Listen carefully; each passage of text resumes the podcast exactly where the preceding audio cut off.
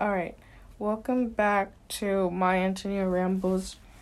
Um, today's episode was the very last episode um, that I will be making, and we'll be talking about the last book in my Antonia, book five. Um, we'll primarily just be talking about Antonia, as I feel like she's probably one of the most important characters at this point because they have just developed a ton as the story setting kind of like spreads out 20 years after like from the previous chapter or a few from the previous book so first i want to go into um the fact that who Antonia married in the end. So what we know is that Antonia got married and she had like ten kids. So um as Jim's describing their relationship, he says, um, while we walked toward the house, he related incidents and delivered messages in the tongue he spoke fluently. I dropped a little behind, curious to know what the relationship had become or remained. The two seemed to be on terms of easy friendliness, touched with humor. Clearly, she was the impulse and he was a corrective. As he went up the hill, he, he kept glancing at her sidewise to see whether she got his point or how she received it. Noticed later that he always looked at people sidewise or workhorse does it at yoke me. Even when he sat opposite me in the kitchen, he would turn his head a little toward the clock of the stove and look at me from the side with a frankness and good nature. This trick did not suggest duplicity or secretiveness, but merely long habit, as with his horse. Um, so what I got from Antonia's husband is that they don't really have they have a fine marriage, but it's not like the best. And she's definitely not the happiest that she could be as if she were with if she were with someone else. Um i feel like they're mainly bonded or like married because their children obviously because they just have so many. Um and pip saw that too. Oh my god not pip. Um jim saw that as well. Um and kind of relate this to when estella and drummle were together and she just wasn't they just didn't work out and they just weren't really happy. Um, so that's kind of what that reminds me of. But in the NSL, really never had any kids, so they also differ from that.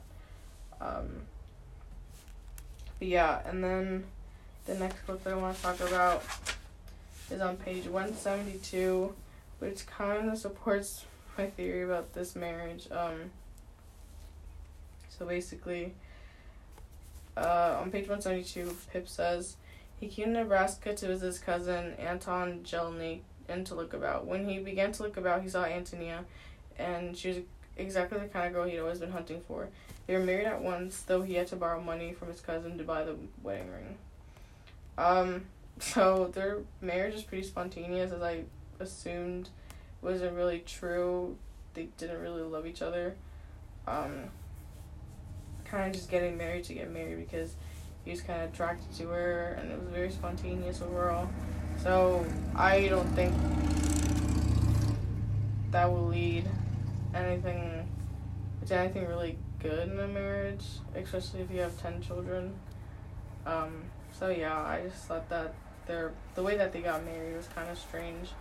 Um, and yeah, and then the last thing that I want to talk about is Antonia's choice in marriage. Um, so basically, someone says, this on page 173, someone says, it was a pretty hard job breaking up this place and making the first cops grow, he said, pushing back his hat and scratching his Grisfield hair.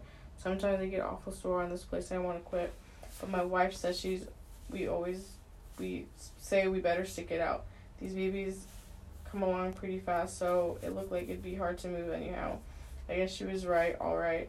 We've got this place clear now. We only paid twenty dollars an acre then, and I offered a hundred. We bought another quarter ten years ago, and we almost got it paid for. We got plenty of boys. We can work a lot of land. Yes, she's a good wife for a poor man.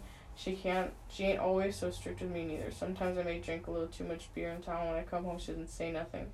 She doesn't ask me no questions. We always get along fine, her and me. Like at first, the children don't make trouble between us. Like sometimes, like sometimes happens. So, I feel like Antonia's husband's an okay husband. Uh, and the fact that really bothered me was that said sometimes he said sometimes maybe I drink a little too much beer in town. When I come home, she don't say nothing. Um, I feel like she's he's kind of um like not really appreciating Antonia in a sense because Antonia is a wonderful mother considering that she she's raising 10 children and she has to deal with him. And Antonia hasn't had to like deal with a lot of stuff in her past so I don't feel like she wants to do that anymore. So yeah so really her character hasn't changed. Her character has genuinely became stronger as um as she's gotten as she's gained more children I guess so yeah overall Antonia throughout the course of the book um the tragic events that happened to her made her change as a character but then after that she kind of stayed the same so she was very in the beginning she was a very flat character and then she ended up being very dynamic afterwards. And then after that, she became flat once again, but then many things happened in her life, like such as getting married and having children, and that was just very, that made her character kind of rounded. So, yeah. So, thank you for listening to my 16 part podcast series about my Antonia. Um, yeah, uh, all these, all of my quotes are from the book. Um, they're all cited with the page numbers and the audio. And thank you for listening.